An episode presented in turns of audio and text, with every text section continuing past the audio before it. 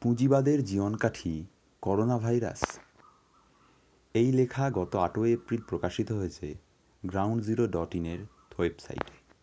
লিখছেন নীলাঞ্জন দত্ত।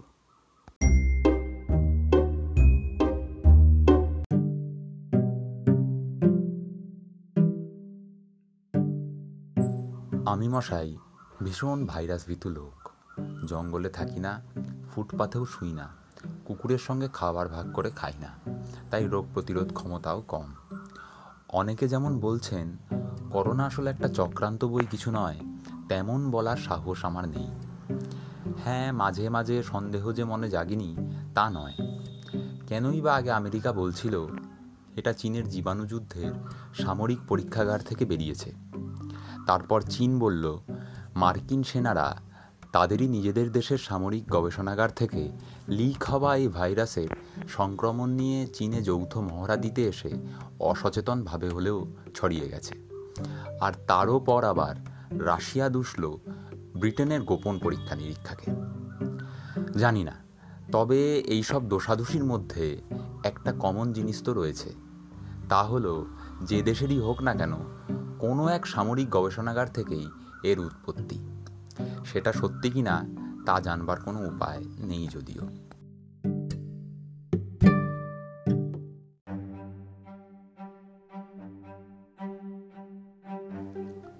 আপাতত আরও দুটো থিওরি পাওয়া যাচ্ছে। এক, এসব মারাত্মক ভাইরাস ছিল গভীর অরণ্যের গুহায় লুকিয়ে। যতদিন না মানুষ সেই সব অরণ্যকে ঘাঁটিয়েছে, ততদিন তারাও মানুষকে ঘাঁটায়নি। কিন্তু এগ্রি বিজনেস বা বিশাল বিশাল কৃষি ব্যবসায়ী কোম্পানিগুলো যতই তৃণভূমি, বনভূমি দখল করে নিজেদের এলাকা বাড়াতে বাড়াতে প্রান্তবাসী মানুষদের গভীর থেকে গভীরতর জঙ্গলে ঠেলে দিয়েছে, ততই তারা মানুষের সংস্পর্শে এসেছে। হয়তো বনের বাদুর কিংবা অন্য কোনো প্রাণীর দেহে ভর করে। আর এক মতে, এখন যেসব অচেনা, অজানা জীবাণুকে আমরা দেখতে পাচ্ছি, তারা হলো সব প্যালিও ভাইরাস বা অতি অতীতের ভাইরাস। তুষার যুগের আগে হয়তো তারা অতিকায়দের পৃথিবীতে বিচরণ করত। তারপর এতদিন চাপা পড়েছিল মেরু তুষারের তলায়। এখন মানুষের শিল্প সভ্যতার দাপটে পরিবেশ পাল্টাচ্ছে। গ্রহটা আবার গরম হচ্ছে। মেরুর বরফ গলছে আর তারা বেরিয়ে আসছে। আমাদের শরীরে ঢুকতে পারলে আবার সক্রিয় হয়ে ওঠার মতো পরিবেশ পাচ্ছে। তারপর এত হাজার বছর আমরা এই ধরনের কোনো কিছুর ছোঁয়া পাইনি বলে আজ তাদের হাত থেকে বাঁচার মতো আমাদের না আছে ইমিউনিটি না আছে ওষুধ, ফলং মহামারী।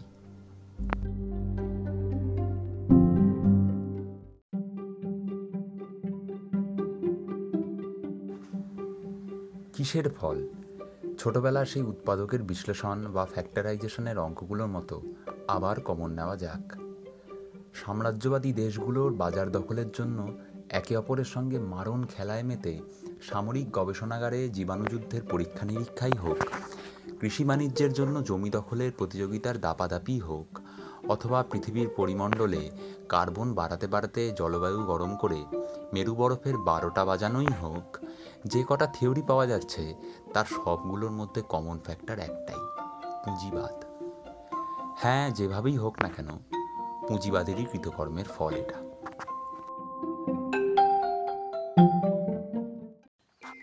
বলবেন এর মধ্যেও আবার রাজনীতি এসে গেল। এখন না রাজনীতি রীতি ভুলে সবাই মিলে করোনা প্রতিরোধে ঝাঁপিয়ে পড়ার কথা। কি করব বলুন? এই তো বলা হচ্ছে সবাই মিলে কিছু করাই এখন মহাপাপ। সবাইকে বরং ছাড়া ছাড়া থাকতে হবে, যাকে বলে সোশ্যাল ডিস্ট্যান্সিং বা সামাজিক দূরত্ব বাড়ানো। হুম এক মিটার দূরে দূরে থেকেও যদি সমস্যারে উল্টা সিধা কথা বলতে থাকেন, তাহলেও পাপ থেকে মুক্তি নেই। আর পাপ করলে শাস্তি তো পেতেই হবে। শাহিনবাগের শেষের সেদিনের কথা মনে আছে তো? সব বিধি মেনে বিধিবদ্ধ দূরত্ব বজায় রেখে পাঁচজনেরও কম নারী প্রতিবাদ জানাচ্ছিলেন। তাদেরও একেবারে বুলডোজার নিয়ে এসে তুলে নিয়ে যাওয়া হলো। সেই উচ্ছেদ অভিযান সফল করতে গাদাগাদি করে ট্রেলার ভর্তি যেসব সাদা পোশাকের সন্ডাদের নিয়ে আসা হয়েছিল, তারা যে কারা আর তাদের মধ্যে বিন্দুমাত্র দূরত্ব বজায় ছিল না কেন, তার উত্তর খেয়ে দেবে? যাই হোক, তাদের জন্য নয় আমাদের জন্যই যখন সমস্ত নিষেধ, তবে না হয় এখন বেঁধে বেঁধে নয়, ছেড়ে ছেড়েই থাকি। কিন্তু কিছুই করার নেই যখন অলস মস্তিষ্কে শয়তানের কামারশালার হাতুড়ি যে চলতেই থাকে, সেটাকে তো আটকানো যায় না।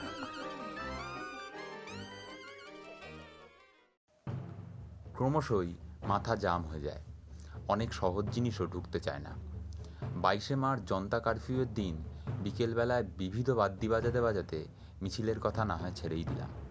তার আগে কুড়ি মার্চ, যেদিন দিল্লির কুখ্যাত ধর্ষণ ও হত্যা মামলার চার আসামিকে ফাঁসিতে ঝোলানো হলো, সেদিন সাত সকালে তিহার জেলের বাইরে অত লোকের জমজমাট উল্লাস, ইতিমধ্যেই রাজধানীতে জারি হওয়া কোনো বারণের আওতায় তো পড়লই না, বরং টিভি আর খবরের কাগজে সেই ছবি ফলাও করে দেখানো হলো। তার কিছুক্ষণের মধ্যেই জয়পুরে বিভিন্ন ব্যবসা ও শিল্প প্রতিষ্ঠানের শ্রমিকরা কাজে যোগ দিতে গিয়ে দেখলেন মালিকরা করোনার কারণে ঝাঁপ বন্ধ করে দিয়েছে। কবে খুলবে তাও বলছে না। বকেয়া টাকা পয়সা দেওয়ার তো কোনো কথাই নেই। তারা নালিশ করতে গেলেন নগর কোতোয়ালি থানায়। গিয়ে বেদম মার খেলেন। জানো না, এখন করোনার জন্য সব জমায়েত বন্ধ, একশো চুয়াল্লিশ ধারা চলছে। তাহলে কি এই বিধিনিষেধ সবার জন্য নয়? সামাজিক দূরত্ব কি সামাজিক অনুমোদনের সঙ্গে ইনভার্সলি প্রপোর্শনাল বা ব্যস্তানুপাতিক। যেসব জমায়েতের পেছনে সামাজিক অনুমোদন রয়েছে, যেমন ছিল ফাঁসি সমর্থকদের পক্ষে, তাদের জন্য ছাড়। আর যাদের পেছনে নেই, যেমন ওই কাজ হারানো শ্রমিকদের, তাদের কপালে মার। সন্দেহটা গড়াতে গড়াতে অনেক দূর চলে গেল। সামাজিক অনুমোদন থেকে শাসকদের রাজনৈতিক অনুমোদন, যেমন ছিল মধ্যপ্রদেশের সরকার থেকে কংগ্রেসকে টপকানোর আনন্দে কুড়ি মার্চ আর সেখানে বিজেপির গদিতে বসার সমারোহে আবার তেইশে মার্চ, অথবা সংখ্যাগুরু সম্প্রদায়ের অনুমোদন, যেমন ছিল পঁচিশে মার্চ অযোধ্যায় রামলালার মূর্তি স্থানান্তরের সমবেত অনুষ্ঠান। এইসব মহোৎসবের যারা হোতা, তাদের নামে কোনো এফআইআর করা বা সেখানে যারা হাজির ছিল, তাদের খুঁজে বার করে পরীক্ষা কোনো কিছুই হয়নি। যেমন দিল্লির নিজামুদ্দিনে তবলিগি জামাতের ক্ষেত্রে হয়েছে। কোনো টিভিতেই চিৎকার করে দাবি ওঠেনি এইসব অনুষ্ঠানের উদ্যোক্তা সংগঠনগুলিকে নিষিদ্ধ করা হোক, যেমন ওই জামাতের ক্ষেত্রে উঠেছে। এইসব সমাবেশ যেখানে যেখানে হয়েছে, সেই জায়গাগুলিকে কোনো মিডিয়া পণ্ডিত বলেননি করোনার আতুর ঘর, যা তারা নিজামুদ্দিনকে বলেছেন।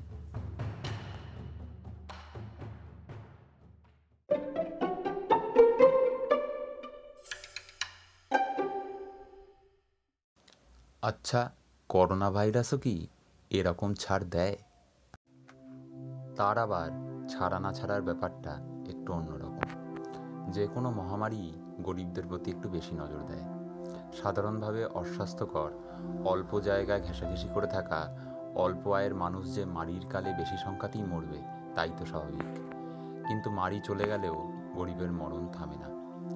কাজ হারানো, অনেক ক্ষেত্রে ঘর হারানো, স্বজন হারানো, এই মানুষগুলোর মধ্যে যতটা দেখা যায় ওপরের স্তরে ততটা দেখা যায় না। আর যেহেতু তাদের খাবারের জোগাড় এমনিতেই কষ্টসাধ্য এবং কম, তারা এই সময় খিদে, অপুষ্টিতে অন্য অনেক রোগেরও শিকার হয়ে পড়ে। তার সঙ্গে সঙ্গে মানসিক চাপ বেড়ে যায়, অবসাদ আসে এবং তার রোগ প্রতিরোধ ক্ষমতা আরও কমিয়ে দেয়।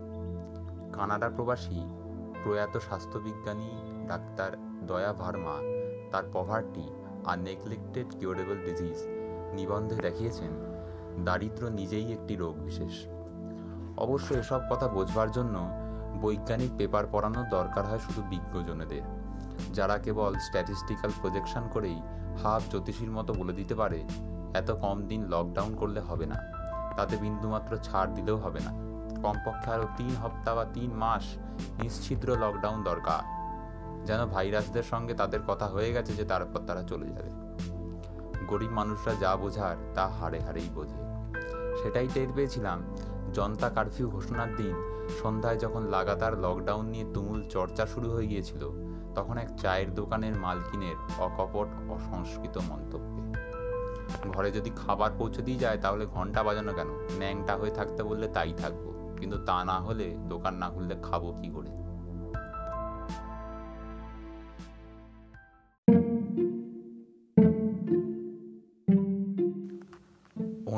প্রাকৃতিক ভাইরাসের শিকার না হলেও গরিবরা অনিবার্যভাবেই যে সামাজিক ভাইরাসটির আক্রমণে সর্বদা কাবু হয়ে থাকে, তার নাম অসাম্য। এবং করোনার মতো এক্ষেত্রে কোনো সন্দেহের অবকাশ নেই যে এই ভাইরাস মানুষেরই তৈরি। তাকে তৈরি করেছে কে? পুঁজিবাদ।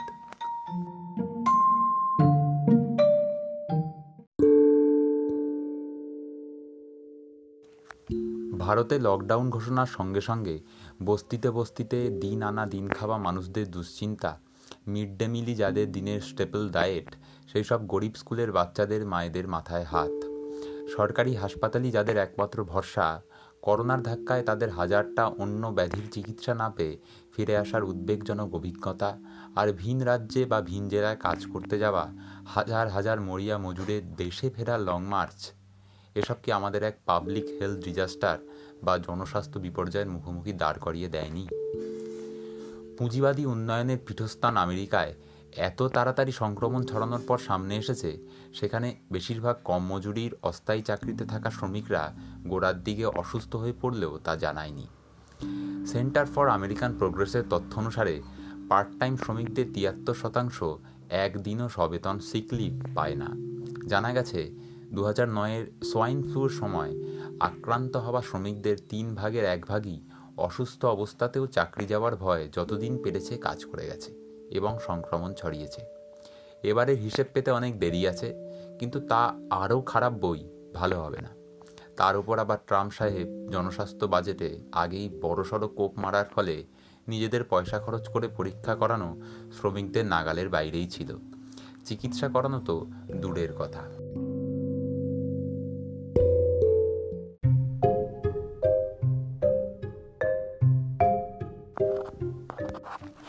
এর মধ্যে জনৈক পণ্ডিতের লেখায় পড়লাম, ইতালিতে এত বেশি লোক করোনায় আক্রান্ত হওয়াটা নাকি একটা রহস্য। কারণ সে দেশের স্বাস্থ্য ব্যবস্থা তো দারুণ। এরা কি জানেন না? নাকি আমাদের জানাতে চান না যে বিশ্ব পুঁজিবাদের স্বাস্থ্য বিধায়ক ইন্টারন্যাশনাল মনিটারি ফান্ড বা আইএমএফ এর নিদান মানতে গিয়ে ইতালির স্বাস্থ্য ব্যবস্থার হাঁড়ির কি হাল হয়েছে? তার স্বাস্থ্য খাতে বাজেট বরাদ্দ গত দশ বছরে সাঁত্রিশ বিলিয়ন ইউরো ছাঁটাই হয়েছে। তার মধ্যে সবচেয়ে বেশি, প্রায় পঁচিশ বিলিয়ন ইউরো, কমেছে দু হাজার দশ থেকে দু হাজার পনেরো সালের মধ্যে, যখন আইএমএফের সরাসরি তদারকিতে ইতালির অর্থনৈতিক পুনরুদ্ধার পর্ব চলছিল। গত দশ বছরে তিনশো উনষাটটা সরকারি হাসপাতাল বন্ধ হয়েছে। এছাড়া অসংখ্য ছোটোখাটো স্বাস্থ্যকেন্দ্র ঝাঁপ ফেলেছে। এদিকে আবার ইউরোপের ফ্যাশন ইন্ডাস্ট্রির সদর হলো ইতালি, যার বেশিরভাগ জিনিসই সাপ্লাই করে চীন। তাই চীনের মুক্ত বাণিজ্য কেন্দ্রগুলির সঙ্গে তার গাঁট ছড়া শক্ত করে বাঁধা। এই অবস্থায় করোনার উপদ্রব ঠেকানো তার পক্ষে সম্ভবই ছিল না। তাও না হয় হলো, কিন্তু দেশের সরকার পুঁজিপতিদের কাছে এতই নত জানু যে সংক্রমণ হচ্ছে টের পেয়েও মালিকদের সংগঠন কনফিন দুস্ত্রিয়ার দাবি মেনে দিনের পর দিন সমস্ত কলকারখানায় কাজ চালিয়ে যাওয়া হলো। যেন কিছুই হয়নি। একুশে মার্চ যখন দেখা গেল, মৃতের সংখ্যা চব্বিশ ঘন্টায় সাতশো ছুঁয়েছে, সরকার ঘোষণা করল, অত্যাবশ্যকীয় ক্ষেত্রগুলি ছাড়া আর কোথাও কাজ হবে না। কিন্তু মালিকরা মানল না। শেষে পঁচিশে মার্চ দেশজোড়া শ্রমিক ধর্মঘটের ধাক্কায় মানতে বাধ্য হলো। এই যেন ভারতের ঠিক উল্টো ছবি।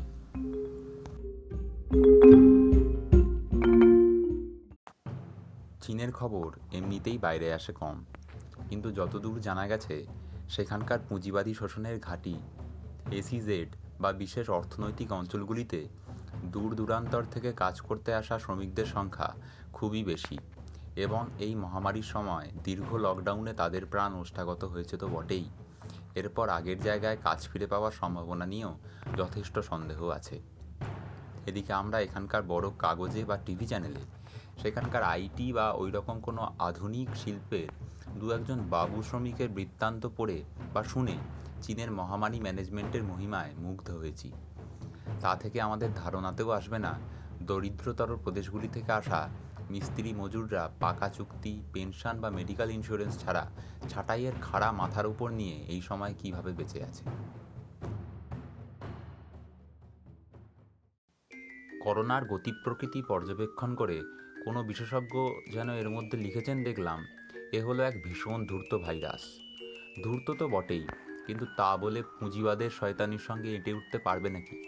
পুঁজিবাদ মৃত্যুদূতের কাছ থেকেও তোলা তোলে, কেবল করোনা নয়, বহু বড় বড় মহামারীর কাছ থেকেই সুবিধা আদায় করে সে পেট মোটা হয়েছে। তোলাবাজিটা কেমন, এক ঝলক দেখা যাক।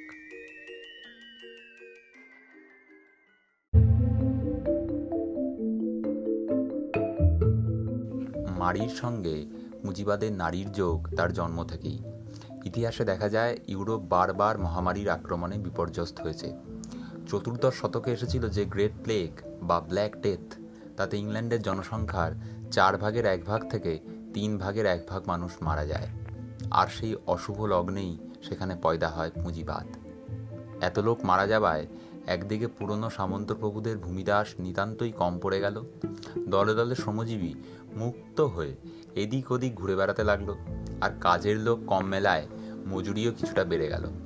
আর একদিকে জমি মালিকরা যে সবাই বেঁচে রইল তা নয়, তাই প্রচুর জমি খালি পড়ে রইল। এবার এগিয়ে এলো যাদের হাতে পয়সা ছিল তারা। এবং বড় বড় জমি নিয়ে বেশি বেশি মজুরি দিয়ে অনেক মজুর নিয়োগ করে কৃষিতে পুঁজিবাদের বীজ বপন করল। শুধু তাই নয় সে সময় থেকে বড় বড় সব কোম্পানিও তৈরি হলো। যে কোম্পানি বা কর্পোরেট সংস্থাগুলি পরবর্তীকালে পুঁজিবাদকে দুনিয়াময় ছড়িয়ে দিতে সবচেয়ে গুরুত্বপূর্ণ ভূমিকা নিয়েছে।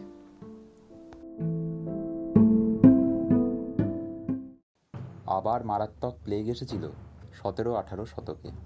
তখন পুঁজিবাদী কৃষি ব্যবস্থা ছাড়খাড় হয়ে যাবার ফায়দা তুলল কারখানা মালিকরা।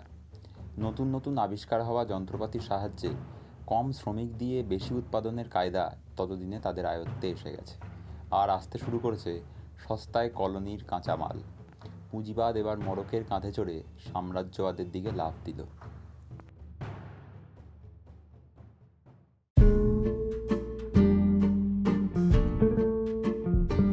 আর মরক ছড়ালো উপনিবেশ বা কলোনিগুলোতে। এবার একদিকে যেমন উপনিবেশের প্রজাদের গিনিপিক বানিয়ে রোগারোগ্য বিষয়ে অগাধ জ্ঞান আহরণ করল পাশ্চাত্যের চিকিৎসা বিজ্ঞান অন্যদিকে সেই জ্ঞানকে ক্ষমতার উৎস হিসেবে ব্যবহার করে সেই প্রজাদের উপরে নিজেদের রাজনৈতিক, অর্থনৈতিক, সাংস্কৃতিক ও শারীরিক আধিপত্যকে আরও পাকাপোক্ত করল সাম্রাজ্যবাদী শাসকেরা। ডেভিড আর্নল্ড তার colonizing the body, state medicine and epidemic diseases in nineteen century India বইতে দেখিয়েছেন শরীর, বিশেষ করে মারি জর্জর মানুষের শরীর, নিজেই কীভাবে উপনিবেশে পরিণত হলো। গল্পের এখানেই শেষ নয়। পুঁজিবাদ আরও পরিণত হলো। পুরনো ঔপনিবেশিক সাম্রাজ্যের বোঝাকে ঝেড়ে ফেলে বিশ্বজোড়া নয়া উপনিবেশের সাম্রাজ্য তৈরি করল। এই নতুন দুনিয়াদারি চালাতে গিয়ে উদ্ভাবন করল উন্নয়ন আর বিশ্বায়নের নতুন দর্শন, যার মোহিনী মায়ায় মূর্ছিত হলো জগতের মানুষ। বেশ চলছিল, পাল্টা কোনো দর্শন নেই যে স্পর্ধার সঙ্গে রুখে দাঁড়াতে পারে। সোভিয়েত শিবির শূন্যে বিলীন, চীন তরদিনে জেনে গেছে it is good to be rich বড়লোক হওয়া দোষের নয়। কিউবার মতো দু একটা ছোটোখাটো দেশকে বাদ দিলে তেমন তেঁদরামি করবার মতো আর কেউ নেই।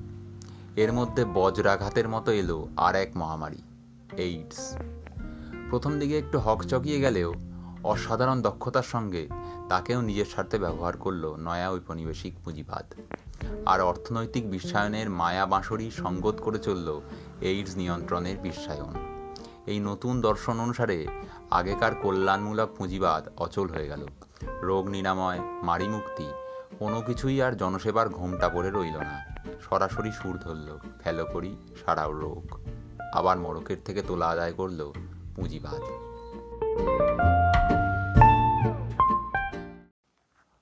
তবে কোনো মারির প্রকোপ যদি সীমা ছাড়িয়ে যায়, তখন পরিস্থিতির মোকাবিলা করবার জন্য পুঁজিবাদী রাষ্ট্রের হাতে আছে সেই মহৌষধি একদা উপনিবেশগুলোতে মহামারীর প্রকোপ নিয়ন্ত্রণ করতে যা ব্যবহার করেছে সাম্রাজ্যের প্রভুরা। আবার যে ওষুধ প্রয়োগ করে তারা বিভিন্ন ধরনের অপরাধ নিয়ন্ত্রণেও কিছুটা ফল পেয়েছে, তা হলো লাঠ্যৌষধি নির্বিচার ঘেরাও দমন। মিশেল ফুকো দেখিয়েছেন রাষ্ট্র কীভাবে শরীর ও মনের অসুখে অপরাধের সঙ্গে এক সারিতে বসিয়ে অসুস্থ মানুষ আর অপরাধে অভিযুক্ত ব্যক্তিদের একইভাবে শাসন করতে ও শাস্তি দিতে কিছু নিষ্ঠুর ব্যবস্থা গড়ে তুলেছে। সেই ট্র্যাডিশন এখনও সমানে চলেছে। সবখানেই, বিশেষ করে ভূতপূর্ব উপনিবেশগুলোতে তো বটেই। তারই প্রতিফলন দেশে দেশে পুলিশ যেমন ভারতে বা মিলিটারি যেমন পাকিস্তানে দিয়ে লকডাউন বলবৎ করানোর মধ্যে আমরা দেখতে পেলাম।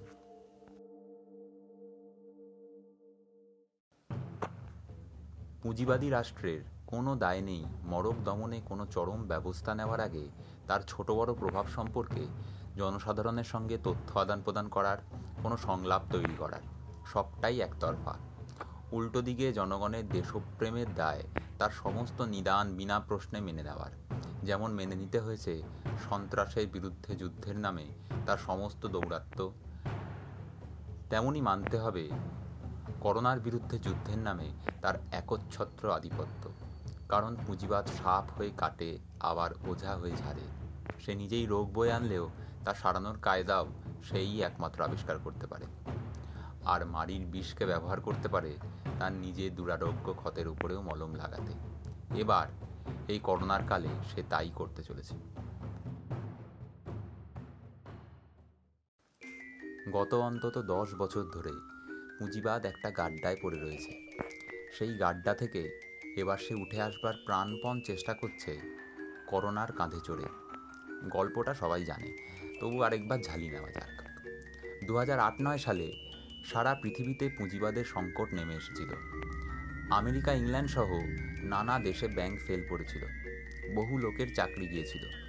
বিশ্ব ব্যাংক আইএমএফ আর সরকারগুলোকে বাজারে বিস্তর টাকা ঢেলে মন্দা সামাল দিতে হয়েছিল। তারপর থেকে শুনে আসছি পুঁজিবাদী অর্থনীতিকে এবার ঢেলে সাজতে হবে। না হলে সেবার যে দেশগুলোর গায়ে তেমন আঁচ লাগেনি, যেমন ভারত, ব্রাজিল ও চীন, আগামী সংকটে তারাও ঝলসে যেতে পারে। সেই আগামী সংকটও প্রায় ঘাড়ের ওপর চলে এসেছিল। আমেরিকার সঙ্গে চীনের শুল্ক যুদ্ধে কারোরই হার জিত কিছু বলা যাচ্ছিল না। ভারতের অর্থনীতির হাল ডুবুডুবু। ইউরোপের অর্থনীতি নিশ্চল। আর অগ্রগতির ইঞ্জিন জার্মানি শিল্পক্ষেত্রে ভাটা লেগেছে। জাপানের অর্থনীতি নাকি ক্রমশই কুঁকড়ে ছোট হয়ে আসছে। এখন এই সমস্ত কিছু দায় কেয়ার অফ করোনা ভাইরাস বুর্জোয়ারা বিপ্লব ব্যাপারটা খুব ভালো বোঝে। তারা জানে যে পুরনো যা কিছু ঝাঁঝরা হয়ে গেছে, তাকে একেবারে ভেঙে গুঁড়িয়ে দিতে না পারলে নতুন কিছু করা যাবে না। ধ্বংসের পথে যাচ্ছে যা কিছু, তাকে পুরোপুরি ধ্বংস হতেই দিতে হবে। তার জন্যে মায়া বাড়িয়ে কোনো লাভ নেই। তাকে যুদ্ধ এসেই ধ্বংস করুক অথবা মহামারী। তাতে ক্ষতি নেই। মানুষ তো মরবেই, হয়তো দু একজন রথি মহারথীও মরবে কিন্তু তাতে ক্ষতি কী? ব্যবস্থাটা তো বাঁচবে, শুধু বাঁচবে নয়, নতুন জীবন পাবে।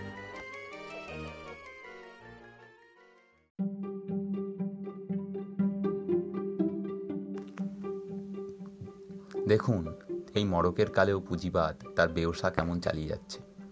স্টক মার্কেট মাঝে মাঝে পড়ছে বলে ওদের প্রচারে ভুলে চোখের জল ফেলবার কোনো কারণ নেই। ওটাও একটা খেলা। স্টক উঠলে কারও কারও লাভ হয়, আবার স্টক পড়লে অন্য কারও। পুঁজিবাদী উৎপাদন ব্যবস্থায় যেমন কারখানা খোলা রাখলে মালিকের যা লাভ হয়, কখনো কখনো কারখানা বন্ধ রাখলে তার থেকে বেশি লাভ হয়। ওঠা পড়াটা দেখে যান ক্রোনোলজিটা বুঝে নিন।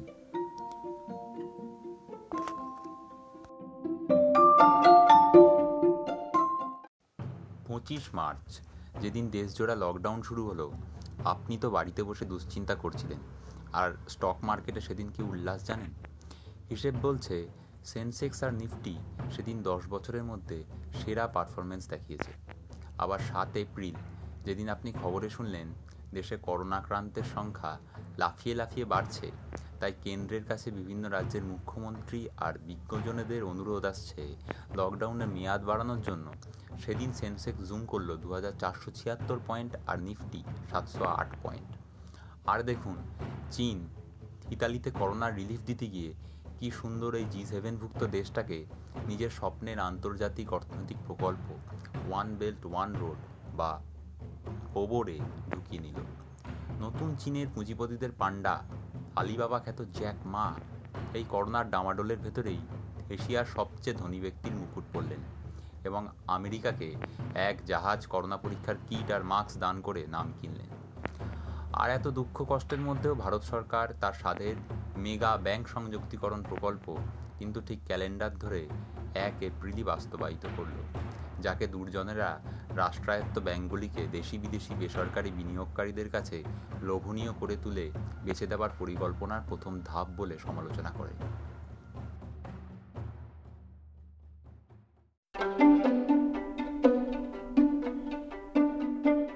যাই হোক, এসব তো ছোটোখাটো ব্যাপার। ঢেলে সাজার পর ভবিষ্যৎ পুঁজিবাদের চেহারা কি হবে? বিশ্বায়নের বুজরুকির দিন শেষ। এখন সময় আবার সীমান্ত বন্ধ করার। করোনা সংক্রমিত রোগীদের মতোই অনুপ্রবেশকারীদের প্রতি বেশিরভাগ মানুষের ঘৃণা তৈরি করতে হবে। বলতে হবে তাদের জন্যই দেশের আসল নাগরিকরা চাকরি পাচ্ছে না, খাবার পাচ্ছে না, জল পাচ্ছে না, ওষুধ পাচ্ছে না, ভালো পরিবেশ পাচ্ছে না। তাদের শনাক্ত করে ঝেঁটিয়ে বিদায় করতে হবে, উঁচু দেয়াল আর কাঁটাতারের বেড়া দিয়ে তাদের ফিরে আসার পথ বন্ধ করে দিতে হবে। শরণার্থীদের প্রতি যত কম দয়া দেখানো যায়, ততই ভালো। শক্ত হাতে বদ্ধ অর্থনীতির হাল ধরতে পারার মতো লৌহ পুরুষ নেতাকে ঘিরে পূজা আর অর্ঘ্য সাজাতে হবে। গণতান্ত্রিক অধিকার টধিকার আপাতত শিখেই তোলা থাক। বলতে হবে, যারা কাজ হারাচ্ছে, তারা কাজ পাওয়ার যোগ্যই নয়। এখন কথায় কথায়, দিতে হবে দিতে হবে বলে হাত পাছড়া গবেট শ্রমিকরা নয়। বুদ্ধিমান রোবটরা আসছে। তারাই কাজ করবে আর আপনারা মুগ্ধ হয়ে দেখতে দেখতে আঙুল চুষবেন। ফিনান্স ক্যাপিটালের সারা পৃথিবীতে ক্যাশলেস অর্থনীতি চালু করার মনোবাঞ্ছা এতদিনে পূর্ণ হবে করোনা ঠাকুরের কৃপায়। আপনি নিজে থেকেই নোংরা, জীবাণুভরা, নগদ টাকা পয়সা ছেড়ে ডিজিটাল লেনদেনকে আঁকড়ে ধরবেন।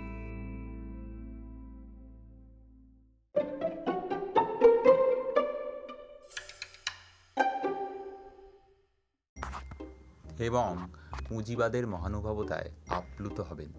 এমনই উন্নত তার প্রযুক্তি যে মঙ্গল গ্রহের মাটিতে কোনোদিন জীবাণু ছিল কিনা বলে দিতে পারে, কিন্তু পৃথিবীতে মহামারী এলে তা ঠেকাতে পারে না। তা হলোই বা। এমন অ্যাপ তো বানাতে পারে, যা আপনার স্মার্টফোনে বাধ্যতামূলকভাবে ঢুকিয়ে রেখে আপনার শরীরের হাঁড়ির খবর রোজ স্বেচ্ছায় আপনি জানিয়ে দিতে পারেন রাষ্ট্রের স্বাস্থ্য দপ্তরে, যারা এতদিন আপনার স্বাস্থ্যের প্রতি বিন্দুমাত্র নজর দেয়নি। আর তার সঙ্গে সঙ্গে সেই অ্যাপ থেকেই রাষ্ট্রের পুলিশ দপ্তর সহজেই পড়ে নিতে পারে আপনার প্রতিটি পদক্ষেপ। কোথায় যাচ্ছেন, কি করছেন, কার সঙ্গে মিশছেন? করোনার করুণায় চীনে তো কবে থেকে এটাই জীবন হয়ে গেছে, এখানেও হবে। আগামী দিনে নাকি এত সব অ্যাপ ট্যাপেরও দরকার পড়বে না। করোনা বা অন্য কোনো মারির টিকা দেওয়ার পদ্ধতিটাই আর আগের মতন থাকবে না। শরীরে একটা স্মার্ট ভ্যাকসিন চিপ বসিয়ে দেওয়া হবে। সেই বলে দেবে আপনার কবে কতটা পরিমাণ কিসের টিকা নিতে হবে। আর তার সঙ্গে একটু একটু নজরদারিও চালাবে। আর তা মানতেই হবে। কারণ বিরক্তি এলে রাগ হলেও আপনি জানবেন এসব কিছু আপনার ভালোর জন্যই করা হচ্ছে। এর মধ্যে আপনি জেনে গেছেন যে সমাজের অন্যান্য মানুষদের সঙ্গে আপনার নিরাপদ দূরত্ব রেখে চলাই উচিত। রোগের ছোঁয়া চেরাতে কেবল শারীরিক দূরত্বই যথেষ্ট নয়, চাই সামাজিক দূরত্ব। এই কথাটা এর মধ্যে এতবার শুনবেন যে ভুলে যাবেন ছোটবেলায় শিখেছিলেন মানুষ সমাজবদ্ধ জীব পরবর্তী প্রজন্মকে আর বোধ হয় তা শেখানোও হবে না। তাই কষ্ট করে আর তাদের ভুলতেও হবে না। সামাজিক দূরত্ব বজায় রাখাটাই হবে নতুন যুগের পুঁজিবাদের নতুন দর্শন।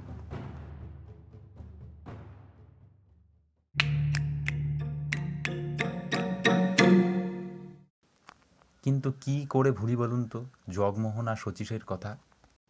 যে বছর কলিকাতা শহরে প্রথম প্লেগ দেখা দিল, তখন প্লেগের চেয়ে তার রাজ তকমা পড়া চাপরাশির ভয় লোকে ব্যস্ত হইয়াছিল। শচীশের বাপ হরিমোহন ভাবিলেন, তার প্রতিবেশী চামারগুলোকে সকলের আগে প্লেগে ধরিবে, সেই সঙ্গে তাঁরও গোষ্ঠীশুদ্ধ সহমরণ নিশ্চিত। ঘর ছাড়িয়া পালাইবার পূর্বে তিনি একবার দাদাকে গিয়া বলিলেন, দাদা, গঙ্গার ধারে বাড়ি পাইয়াছি, যদি জগমোহন বলিলেন, বিলক্ষণ থেদের ফেলিয়া যাই কি করিয়া কাদের? ওই যে চামারদের? হরিমোহন মুখ বাঁকাইয়া চলিয়া গেলেন। শচীশকে তার মেসে গিয়া বলিলেন, চল। শচীশ বলিল, আমার কাজ আছে। পাড়ার চামারগুলোর মূর্ধ ফরাসির কাজ? আজ্ঞা, হাঁ, যদি দরকার হয় তবে তো আজ্ঞা, হাঁ, বই কি? যদি দরকার হয় তবে তুমি তোমার চোদ্দ পুরুষকে নরকস্ত করিতে পারো। পাজি, নচ্ছার, নাস্তিক, ভরা কলির দুর্লক্ষণ দেখিয়া হরিমোহন হতাশ হইয়া বাড়ি ফিরিলেন। সেদিন তিনি খুদে অক্ষরে দুর্গা নাম লিখিয়া দিস্তাখানেক বালির কাগজ ভরিয়া ফেলিলেন। হরিমোহন চলিয়া গেলেন। পাড়ায় প্লেগ দেখা দিল। পাছে হাসপাতালে ধরিয়া লইয়া যায়, সেজন্য লোকে ডাক্তার ডাকিতে চাহিল না। জগমোহন স্বয়ং প্লেগ হাসপাতাল দেখিয়া আসিয়া বলিলেন ব্যায়াম হইয়াছে বলিয়া তো মানুষ অপরাধ করে নাই। তিনি চেষ্টা করিয়া নিজের বাড়িতে প্রাইভেট হাসপাতাল বসাইলেন। শচীশের সঙ্গে আমরা দুই একজন ছিলাম শুশ্রূষাবতী। আমাদের দলে একজন ডাক্তারও ছিলেন। আমাদের হাসপাতালে প্রথম রোগী জুটিল একজন মুসলমান, সে মরিল। দ্বিতীয় রোগী স্বয়ং জগমোহন, তিনিও বাঁচিলেন না। শচীশকে বলিলেন, এতদিন যে ধর্ম মানিয়াছি, আজ তার শেষ বকশিস চুকায়া লইলাম, কোনো খেদ রইল না। শচীশ জীবনে তার জ্যাঠামশাইকে প্রণাম করে নাই। মৃত্যুর পর আজ প্রথম ও শেষবারের মতো তার পায়ের ধুলা লইল। ইহার পর শচীশের সঙ্গে যখন হরিমোহনের দেখা হইল, তিনি বললেন, নাস্তিকের মরণ এমনি করিয়াই হয়। শচীশ সগর্বে বলিল, হাঁ, রবীন্দ্রনাথ ঠাকুর, চতুরঙ্গ। সেই যে প্লেগ মহামারী হয়েছিল ব্রিটিশ ভারতে আঠারোশো ছিয়ানব্বই সালে, তখন এখনকার মতোই প্লেগের চেয়ে তার রাজ তকমা পড়া চাপরাশির ভয় লোকে ব্যস্ত হইয়াছিল। কিন্তু জগমোহন আর শচীশরা কি সামাজিক দূরত্ব মেনে হাত পা গুটিয়ে বসেছিল? আজও কিছু কিছু পাজি নচ্ছার নাস্তিককে দেখা যায় নিজেদের জীবন বাজি রেখে লকডাউনের মধ্যে দূর দূরান্তর থেকে আসা ছিন্নমূল শ্রমিকদের বেপরোয়া ঘরমুখী মিছিলের পাশে পাশে সামান্য সহায় সম্বল নিয়ে হাঁটতে হাঁটতে গ্রামে গ্রামে, বস্তিতে বস্তিতে, ফুটপাতে ফুটপাতে অভুক্ত মানুষের কাছে একটু খাবার পৌঁছে দিতে। তাদের সংখ্যা সেদিনও অল্প ছিল, আজও খুবই অল্প।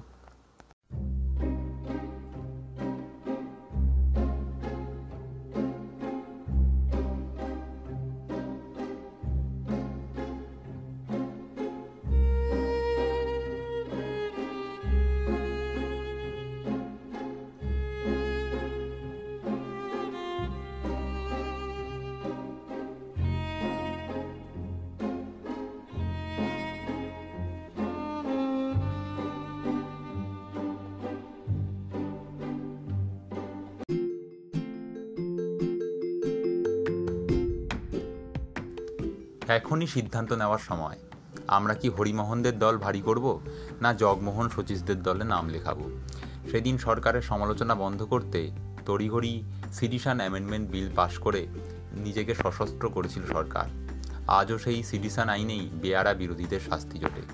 কিন্তু দোর্দণ্ড প্রতাপ ব্রিটিশ সিংহের হিংস্র দাপাদাপির মধ্যেও সেদিন কলকাতা টাউন হলে প্রতিবাদ সভা হয়েছিল। রবীন্দ্রনাথ পাঠ করেছিলেন তাঁর কণ্ঠরোধ ভাষণ।